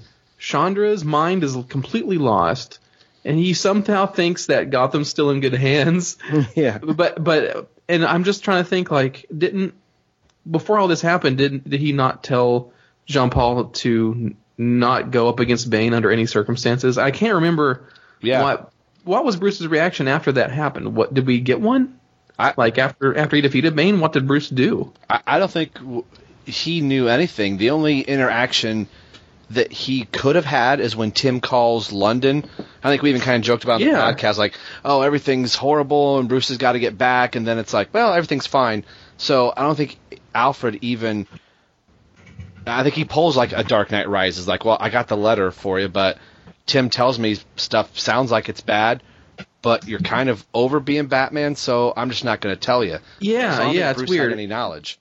Yeah, it's weird that Bruce gets back and he doesn't even have his, you know, like nothing is gone right in Gotham or in the supposed personal life he wants to continue doing. And I'm just like, this is kind of a, it just seems like a strange, it seems overforced so that when he gets to the Batcave and sees how, how bad things really are, that he has to be like, oh, okay, well, this is bullcrap. I got to change, you know, and be Batman again somehow. So before uh, Tim helps his father, uh, you know, get to bed and, and, and all of that, and then Tim says, "Well, hey, we we need to go." So I think the the ruse was let's talk about the car that they're going to use for his dad, and Tim takes him to Wayne Manor, and this is the page in page ten where where I said I think that it's the grandfather clock. If you look at the very top, I think you could see like the remains of the grandfather clock kind of laying off to the side, and that would appear to be the main entrance to the Bat Cave that they're going down. So I think it's probably just because they're in Wayne Manor that Bruce is like, well, we're, we're going down the main route. They even make mention that the lights aren't really working or they're not on, that Jean Paul is hardly down here at all. And there's the mention that he's not using the car. And then the rumbling of the train coming back in and looks, uh, and just the shadow on uh, 11 of uh, AzBats coming in. You kind of see this, you know, basically the AzBats logo shadow kind of coming through with his, you know, razor sharp uh, suit. Uh, this is my least favorite suit. It's still a cool suit. I like the original AzBats costume with the cape and kind of the spiky top. But this is this is a cool Yeah. version um, as well. Um, and then Bruce taking on uh, Jean Paul right here in the cave. Um, I don't know if I thought uh, back at the time, seeing that this said conclusion, like Bruce is going to come in, punch him in the face, done, out. I, I'm Batman. You know, not knowing, you know, in the internet day and age, we would have seen solicits for Knight's Quest: The End. So I think at the time I thought this was going to be uh, one and done, and you quickly realize that Bruce may be walking again, but it's not the Bruce Wayne that we know. He still he has a road to go to get conditioned uh, back up. So, uh, Terrence, I guess this question is probably more for you and maybe Ryan as well. Did you think this was going to be over in this issue, or were you pretty sure that Bruce was going to have to go through a whole training regimen?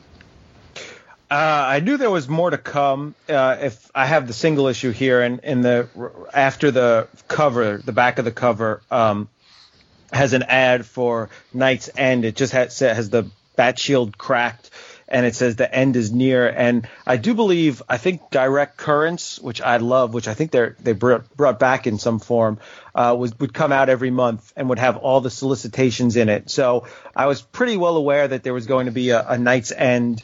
Um, coming up. Uh, for me, the the two things that really stood out for me from the, the the recap, where Tim has the scene with his dad, and his father was like, "I'm going to be a better father for you. I'm going to be there for you. I'm not going to be like I was, obsessed with my business."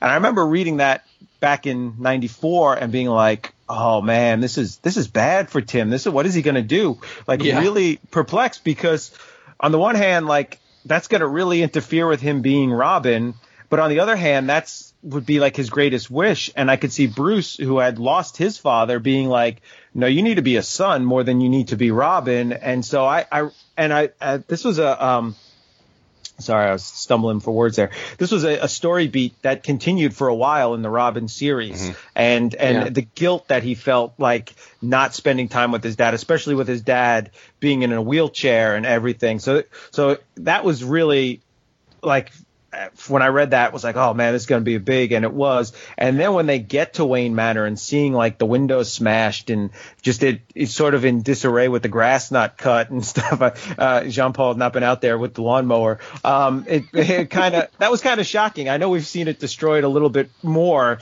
in some things like Court of Owls now and stuff like that, but at the time. Um, the only thing I, I, th- I remember seeing it get blown up in uh, Dark Knight uh, Returns, uh, and then where'd you leave off, Rob? Here they go down to the cave and, and Yeah. the AzBat suits. Yeah, this was not my favorite suit either. I, I like the original, the very first one that he put on, probably a lot better than this. But I did I did enjoy how there's on um, page 13. Um, I just thought it was really cool how AzBats is kind of telling Bruce that he should have been more violent. He should have put an end to some of these killers like Abattoir, Poison Ivy, the Riddler. And then he says, or the Joker. And at the same time, you see the broken case of Jason Todd's uh, memorial where Yeah. Jason Todd was still dead at this point from the Joker. And it was just subtle. It was just something only a fan would get. And I always liked, I love, love, love the Dark Knight movie so much because Heath Ledger's performance is so good and the writing is so good. And when he's t- speaking, even though he's the villain, I agree with him. I'm like, Yeah. yeah, he's Yeah. right. Especially the scene where him and Two Face and he's talking about it's all part of the plan. You know, like if a if a little kid dies, everyone freaks out. But if a bunch of soldiers die, or so you know, or a Everyone bomb loses their drop- minds. yeah, Yeah. like but it's all part of the plan. And I'm like, he's right, he's right. And in this scene, I'm actually like agreeing with AzBats to a point. I'm like, well, maybe he's right. Maybe he has some point. And I think those villains work so much better when there's some truth into what they're saying. So I, I the the tension in this scene and with Bruce was very real back in 94 when I read it and even today when I reread it I could like I could feel myself like tensing up during it. So it was really good. Yeah, Ryan.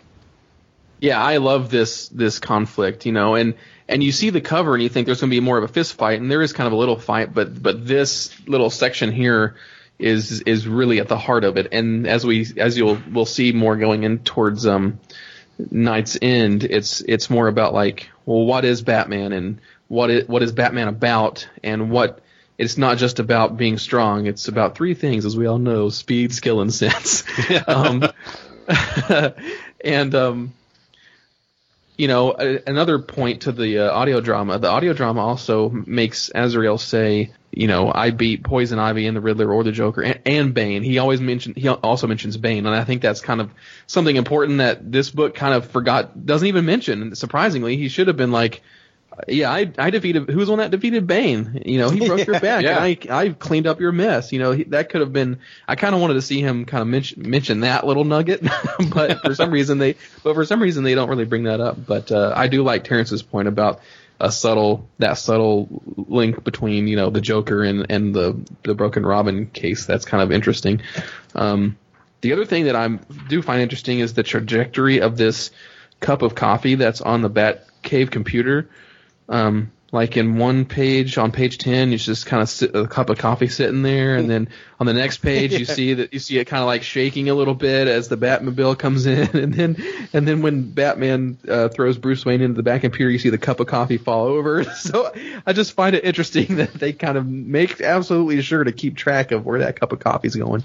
Yeah that's good and whose coffee is it you know because I guess it was there for yeah, a while Yeah, like it looks like it's already been there. Like maybe it's like is that Bruce's cup of coffee that he that he that he kept with him through the the airport, or is it you know Jean Paul's cup of coffee? I'm not sure. And you would think, you know, it's if it's a styrofoam cup, that's bad because every time that you know Jean Paul would try to pick it up, he'd put like holes in it and stuff. And and you know, I think there's been That some was a old good cup of coffee. Yeah. Yeah. There's been some old some of these other issues because I always wondered like the you see Azrael like I think he stays in the suit pretty much full time now. He doesn't like really doesn't take it off much. So I'm like, what does he eat? And so you'll see things like you know just a bunch of you know food, you know tin food cans just like spread all over the place. I'm like, I wonder if he just uses his claws to kind of like open the food cans instead of using like a like a bat can opener or something. I just think it's kind of funny. That's funny. Wrapping this up here, what I, other than the, the car chase here, you know, you have Jean Paul hopping in the Batmobile, Bruce is kind of dazed, and Tim's taken off. Bruce is saying, you know, Robin, it's not the time for uh, rash reaction. I said, excuse me, Bruce, but this is, is exactly the right time. That, you know, Bruce is left in the dust. You know, here's essentially two proteges. One's headed off off the rails, and the next one is is leading and leaving the mentor uh, in the dust, and knowing that well, Bruce can't do anything right now. I've got to take this into my own hands, and we have the car chase with the Batmobile and Redbird going side by side, which I thought was really kind of cool, seeing you know the Redbird you know operate and getting from Tim's perspective of like how fast the Batmobile is, but knowing that the Redbird is pretty good in in a straight shot, and that if he can just keep up, he can. He's not exactly sure what he's gonna do, but he's gonna try and do something. And that uh, Jean Paul is driving into oncoming traffic, and it's making it hard for Tim to operate. And uh, after the chase is all said and done, uh, Azrael AzBat has gone gotten away. The Redbird's kind of dinged up, and even making the mention of like, oh, this is going to be great for my insurance premiums, or you know, Bruce and Tim having the discussion of you know what needs to be done next, and Bruce knowing he's going to need some training, and uh, knows somebody that can probably do that, and I think Tim kind of alludes to who that might be, and even Tim saying. It's, this is going to be like a semester in hell, or more of a. That's such a '90s line. I yes. love it yeah, and more of a refresher course, which I did like. And then now, now what do I do with it while it's here? So I thought the the issue ended on a, a good note, but it was kind of a downer note. Like, oh great, Bruce Bruce has some training to do. He can't fight Azrael. Uh, Tim's dad is back, and just when Bruce needs him, now so does his dad. So I was real excited to uh, see where the story was going to go from here and what type of training Bruce is going to have to go through, and you know we'll we'll get into that later down the line. So just uh, the final thoughts here on uh, issue seven, and uh, maybe what your thoughts were for uh, Knight's End uh, coming around, uh, Terrence. Yeah, one thing I forgot to mention, I wanted to bring this up. When Bruce and Tim on page nine are about to go into the uh, go into Wayne Manor, Bruce kind of gives Tim a lot of crap of like, yeah, like yeah. like you should. You, I left you here to handle this, and you handle my problems. Like that's a lot to put on a 15 or 16 year old. You couldn't kid. handle Batman's problems. And Tim yeah. was like, he tried to kill me. Bane, who broke his back, was still in the thing. Yeah, it just seems like a lot, but it's kind uh, of an interesting dichotomy when you start when you think about how.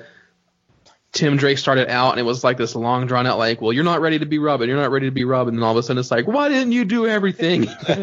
I think even one of you said, I think it was probably you, Ryan, that as Azrael was not supposed to go up against Bane whatsoever. So in Bruce's yeah. mind, he got back to Gotham City. He can walk again. He's not going to be Batman. If everything went according to Bruce's plan, Bane still has the city on yeah. on lockdown terror. So uh, reading that going, well, you're not going to be Batman, and you're not going to let the Batman that's currently being Batman go up against Bane. You're probably coming back to a war zone. Like you should not yeah. be surprised at all about what's going on. So that kind of seemed out of character for uh, Bruce to kind of say those things. Like you should have done more. Like what was I supposed to do? You know. So we've got uh, letters. Dear friend, I like to start my notes to you as if we're already in the middle of a conversation. I pretend that we're the oldest and dearest friends as opposed to what we actually are. People who don't know each other's names and met in a chat room where we both claimed we'd never been before. Oh, Ryan, what do you got in the letters in the letter section? There's there's there's a few good letters, and these uh, come out of Robin number eleven, of course, but they're about the issue we just uh, talked about. And there's there's uh so there's a few good ones. okay, and at, at, this time in Robin 11, they're still they still have not decided what their letters column is going to be. But here's one that comes from Lynn from Knoxville, Tennessee, and it's pretty. Uh, oh, here's my dog knocking around food bowls. Uh, it says, uh, "Dear Rockin' Robins, the trees swayed." In the gentle breeze, as I read the copy of Robin number seven, I just thought, so dramatic. Yeah, I know. it gets better. A wood thrush sang. I perused the pages, slowly reading and rereading each panel, relishing each line, each stroke of the pen, for this was what it was all about. The thrill, the intersection of two great storylines, a pivotal point, a 3-2 pitch with a runner in scoring position. I paused at the end of page 11. Robin and Bruce were in the Batcave.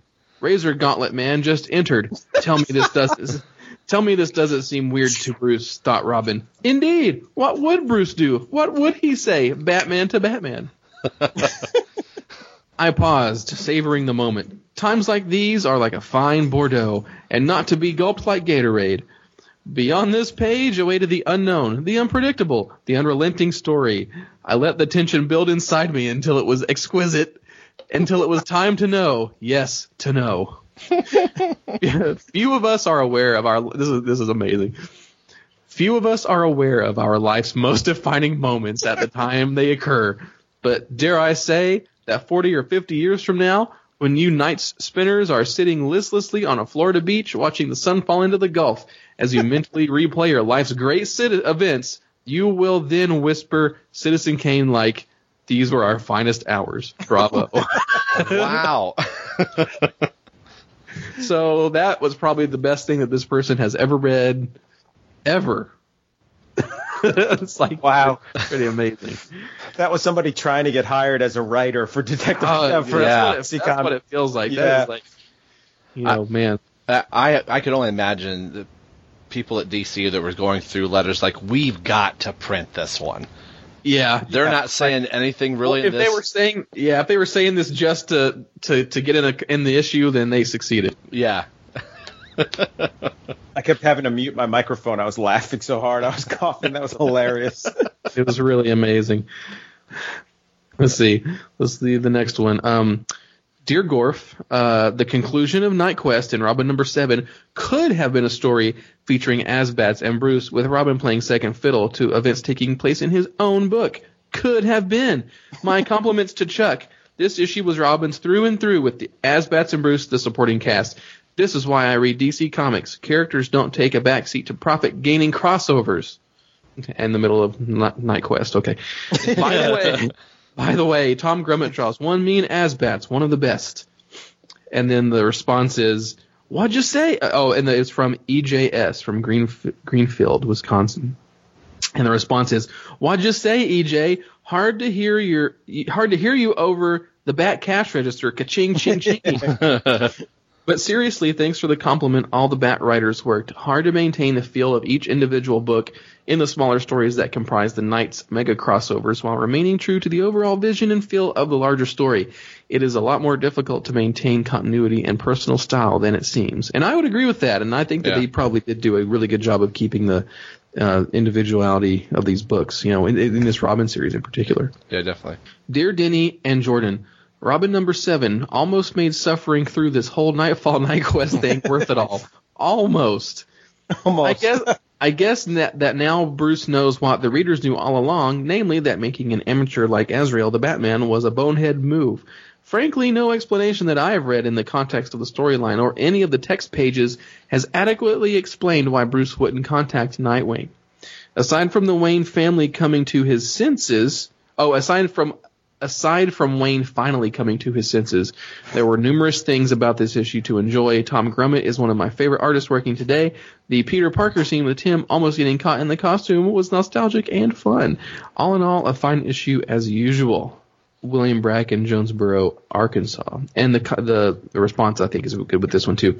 There are several reasons Bruce didn't contact Nightwing to take over the mantle of the Bat when he was put on injured reserve, but two stand out most prominently in my mind. And of course, we all know the real reason was because they didn't because they didn't want to because the writers using Nightwing didn't want to wanted to use them in their story in the Titan story and didn't let them use it in Knightfall proper. But uh, this response says, um, A, Bruce needed to go away immediately, and Azrael was the most easily accessible, qualified guy with the most flexible schedule. and B, Bruce and Nightwing hadn't been on friendly terms for a long time. At the time of his injury, Bruce Wayne was overconfident. Why else did he succumb to Bane's might? And too proud to reconcile with his, quote, firstborn. As we will learn over the next few months, Bruce has grown as a direct result of his months long search, as in Knight Quest the search, and has a changed outlook that will affect his decisions he now makes. That segs nicely into our next letter. Hey, uh, before you, Ryan, real quick. Yes. Uh, the, and I think I've said this before, and I'll probably say it again as we get to Knight's End on the podcast. Something doesn't add up in the way DC editorial explains things. I, I, I don't believe Yeah. them about the Nightwing. I don't think they ever wanted to use Dick Grayson, and I think they just made that excuse as, for um, the fans because if you listen on some of their interviews or some of the things they talk about how you know Jean Paul Valley was going to be this um, you know like reflection of 90s ultraviolet comics Yeah. how it's not Batman and all that Yeah. and it was always intended to be a short story but then why would you have ever had Dick Grayson and you wouldn't have put Dick Grayson in that role and done all that and stuff so No. I I always feel like something doesn't add up there unless they I don't know. Dick Grayson. I don't think they ever really wanted Dick Grayson and just say that because they don't want to say we didn't want Dick Grayson. Yeah. Well, like I said, I mean, they they, they were the New Titans or whatever was really popular at the time, and they didn't want to use Ni- Nightwing in the story, but they could have thrown him in a couple of scenes to kind of show like to really be explicit why he's not involved at that Yeah. stage. Uh, so let's see. I got a couple of letters left, and that, that last one feeds into this one. Uh, it says, "Dear Robin, Robin's decision to defy Bruce's commands was indicative of his new independence. Not that he still doesn't admire and respect Bruce." That's been well illustrated elsewhere, but he's secure enough to act on his own, even if his actions may be rash, as Bruce characterized them. Tim show, also showed spunk, not disrespect, when he stood his ground when his mentor admonished him for not keeping him informed of Jean Paul's actions. I wonder if Tim's father returning uh, will further complicate his relationship with Bruce. Tim's head seems to be fairly solidly screwed on, but he'll be dividing his time between two father figures, both convalescing, so to speak, and it should be interesting to see how he balances his loyalties and his time. Since it's Robin's book, it's probably wise to keep Bruce's appearances to a minimum, and after Knight's End, I presume that they will be, but their relationship should continue to be explored. I realize that his appearance is imminent in this saga, but Nightwing is long overdue. It might not be a bad idea to have Dick visit once in a while after the conclusion of the story. While you're at it, maybe Dick and Bruce can patch things up. And that's from Jeff DeMose from New York, New York. And the response is, uh, regarding Dick Grayson guesting in the Bat books, be careful what you ask for. Because as we all know that, you know, you get Prodigal right after this, and they say, originally we did not have the time or space to deal with Bruce and Dick's rocky relationship, despite our overwhelming des- desire to finally put some closure on this subplot. But as quote they, whoever they are, say, things change. As it turns out, we will be devoting Robin 13 to this long delayed confrontation. Personally, I am excited as heck. so that's good. Okay, and here's the here's the last one. Dear Robin Crew, I want to thank you all for Turning Point. Uh, it's great to have Bruce back. No, not Springsteen, as well as Tim's dad, despite the problems it will cause his Robin identity. The best part of the story was Bruce's righteous anger over the mess Azrael has made of Batman's name, not to mention the mess he made of Wayne Manor. That Azrael, no manners. Sorry, couldn't resist. Chuck Dixon turned in a character driven story, meaning that Everyone acted and reacted the way that they should. There was also a fine use of understatement when Bruce expressed second thoughts regarding retirement. That development was portrayed naturally. Can you see? Oh, can you see this scene as portrayed in one of Marvel's titles? There would be there would have been angst and expository expository captions galore. Oh yeah, my name's Bruce Wayne. I am Batman. I am the. Uh, Yeah. That's the thing I hate about Marvel is they have this. Uh, uh, sorry to interrupt, but they have this thing where they want it to be that if any person who ever who never read a comic book before can understand that book because every comic Yeah. is somebody's first book. So the first two pages you get a whole explanation of who the X Men are and who is everything and all that and. That's why I like DC where they had that scene where like or the Joker and it has the case, but you need to go back and read or be know yeah really the impact of that purposely. Yeah. So yeah, Yeah. good good, good point. yeah, that's interesting. Uh, I've always considered Tom Grummett's work to be some of the most appealing stuff in the field since his days on The Adventures of Superman. His style is cartoony yet very finished and quite professional. I like Tom's page layouts. They're easy to read yet innovative. and the chase scene between Robin and Azrael was particularly well done. I should add that Ray Kryssing's inks are some of the cleanest and most fluid I've seen anywhere. These two make a great team. It was a kick to finally see their rendition of Bruce Wayne. This was their first time, no? Uh, and I'm sure Bruce's looks leave many female fans of this title going gaga. and the response, and that's from Aldo R. Perdomo from Los Angeles. And the response is, not surprisingly, the ladies are way wilder for Robin than Bruce. Ooh, that baby fat. Credit does indeed go to the fine team of Robin, of Tom and Ray, who will be back for Robin number 14 for the very distinct look that they have established in Robin. I'm particularly thrilled to finally see Tom get his due in many recent letters. Lately, readers have been heaping on the praise and recognition of Tom's singular style and the wonderful, delicious work that he has brought to Robin. I shall be running many of these missives in the next two letters columns. So there you go. That's a that was a really good letter letter section, especially that Yeah. o- that opening one. Like I Oh, think man, if, if I'd have read that back in the day, I'm like, well, I can't follow this guy. 40 to 50 years from now, we will be singing the praises of Robin number seven, the Knight Quest conclusion. This Little will be did our they- finest hour. little little did they know that you know 20 years later that we'd be talking about it on this podcast That's right. which came true I wonder if he even remembers he wrote that letter. You know? I- or i wonder if he wrote the same letter to a bunch of other books like yeah i remember you know x-men number 12 we'll be talking about that just to see which one would print the letter Yeah, he just probably had blank sections. Like I read Robin blah, I read Superman da, I read uh, whatever. yeah yeah justice league task force number seven yeah.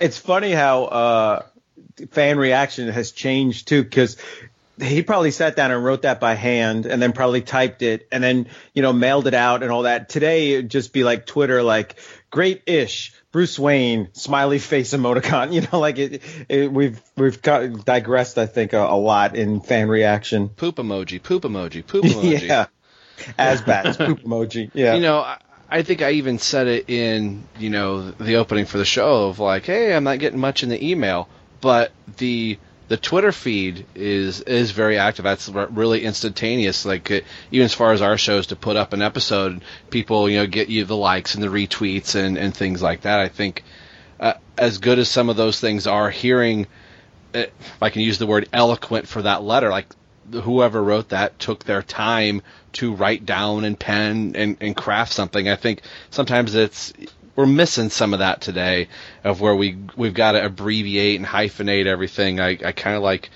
I think it's why I enjoy hearing these letters that you know somebody between the ages of 16 to 40 took the time to write a letter that it it affected them enough to it's either good or bad and um, you know like they said you know here we are 20 years later talking about uh, these issues and uh, are pretty much right on par with what they were saying uh, back in the 90s Yeah, I like that it's a kind of a built-in thing that we have to kind of see what people thought about these issues back then because it's I mean I mean even today it's hard it, it's hard to find people that's like oh yeah this is what I thought about Robin 7 or whatever but it's it's it's a nice contrast especially compared to what we think about it now.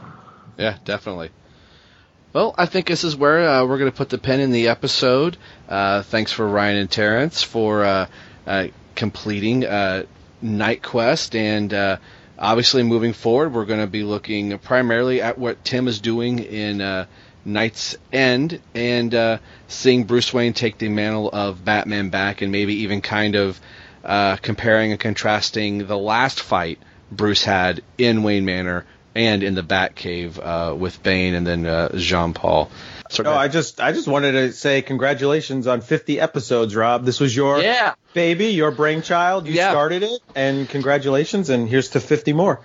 I, you know, I, I was going to half gloss it over. Somebody had asked. I wish I could remember. I'll, I'll try and go back through the comments because somebody had asked what we were going to do for 50, and the 50th episode just came because the last episode went longer. Like this should have been like one giant episode.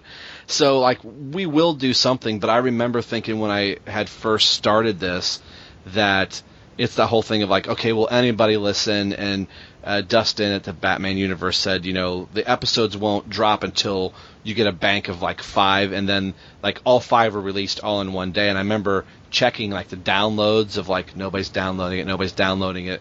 I remember our, I specifically remember recording the seventh episode, going, I don't even know why I'm doing this. I'm just, Oh. I'm I'm talking to myself, and then I started. Dustin says, "Hey, you know, check check the downloads," and then there was quite a few downloads, and then right away there were um, some wonderful um, replies or reviews up on iTunes, and that made me feel really uh, really good after a while. So I just want to say a big thank you to everybody that has caught up in 2016.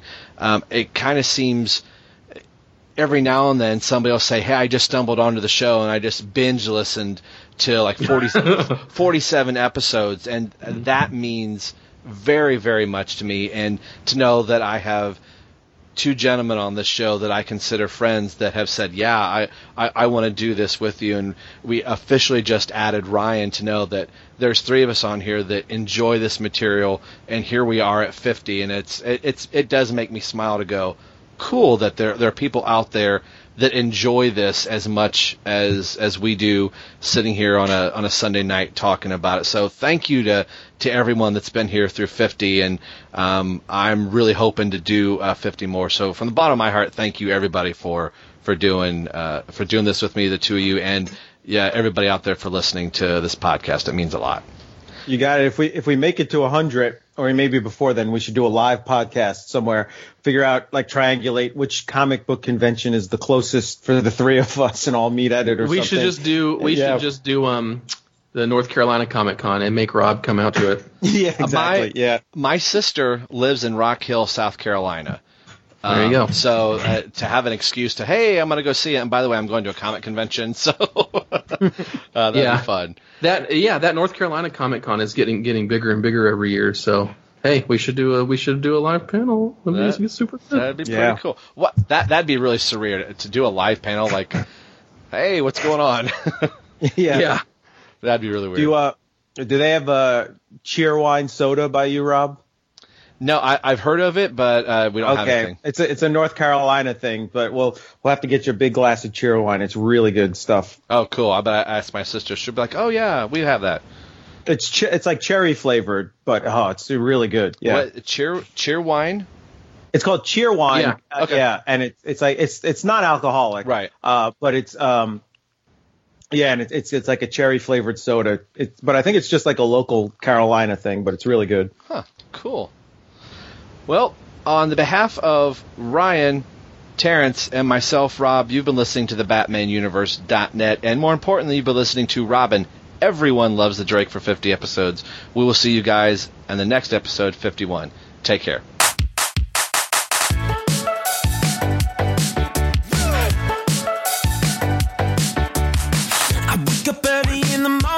Texting you. Hey, Robin, it's 7.30. Well, that's okay. I'm ready to fight crime. You're the dark knight. I'll be sleeping past two. Oh, and sometimes fight, boom, pow, bang. But we always make up. Hey, man, I'm sorry. It's okay. We're not related. Thanks for listening to Robin, Everyone Loves the Drake Comic Podcast. This podcast has been brought to you by the BatmanUniverse.net. Tim Drake, Robin, and all related Batman characters are under copyright of DC Comics. This podcast is solely for your entertainment purposes. There is no money exchanging hands at any time for any reason. I can't even find a quarter underneath my keyboard. So no infringement is intended by the show. This also applies to all music and sound clips as well. So there should be no need for you to send Lex Luthor's lawyers after us. That would be greatly appreciated. Thanks. You can now get a hold of the show in a few different ways now. The most recent is on Twitter. We are at ELTD Podcast. You can also now get a hold of us via email. It only took me two years to get one. So if you want to email in, you can do so at Robin, ELTD Podcast at yahoo.com. Our Facebook page can be found at www.facebook.com slash everyone loves the Drake. And we are also on YouTube. In the search engine in YouTube, just type in Robin, everyone loves the Drake, and it'll take you to our YouTube page. And as always, you can message directly over at the Batman Universe website. So email, tweet, message us. We'd love to hear from you, and we will read your comments on the air. The show that you're listening to can be found a few different ways through iTunes, Windows Media, and over at our host site, the Batman Universe. Leave us a review on iTunes if you listen there. It will help spread the word of the show. make sure you head over to the BatmanUniverse.net, your home for all things Batman and Robin. Thanks for listening to the show and hearing why everyone loves the Drake. We will see you in a few weeks. Take care.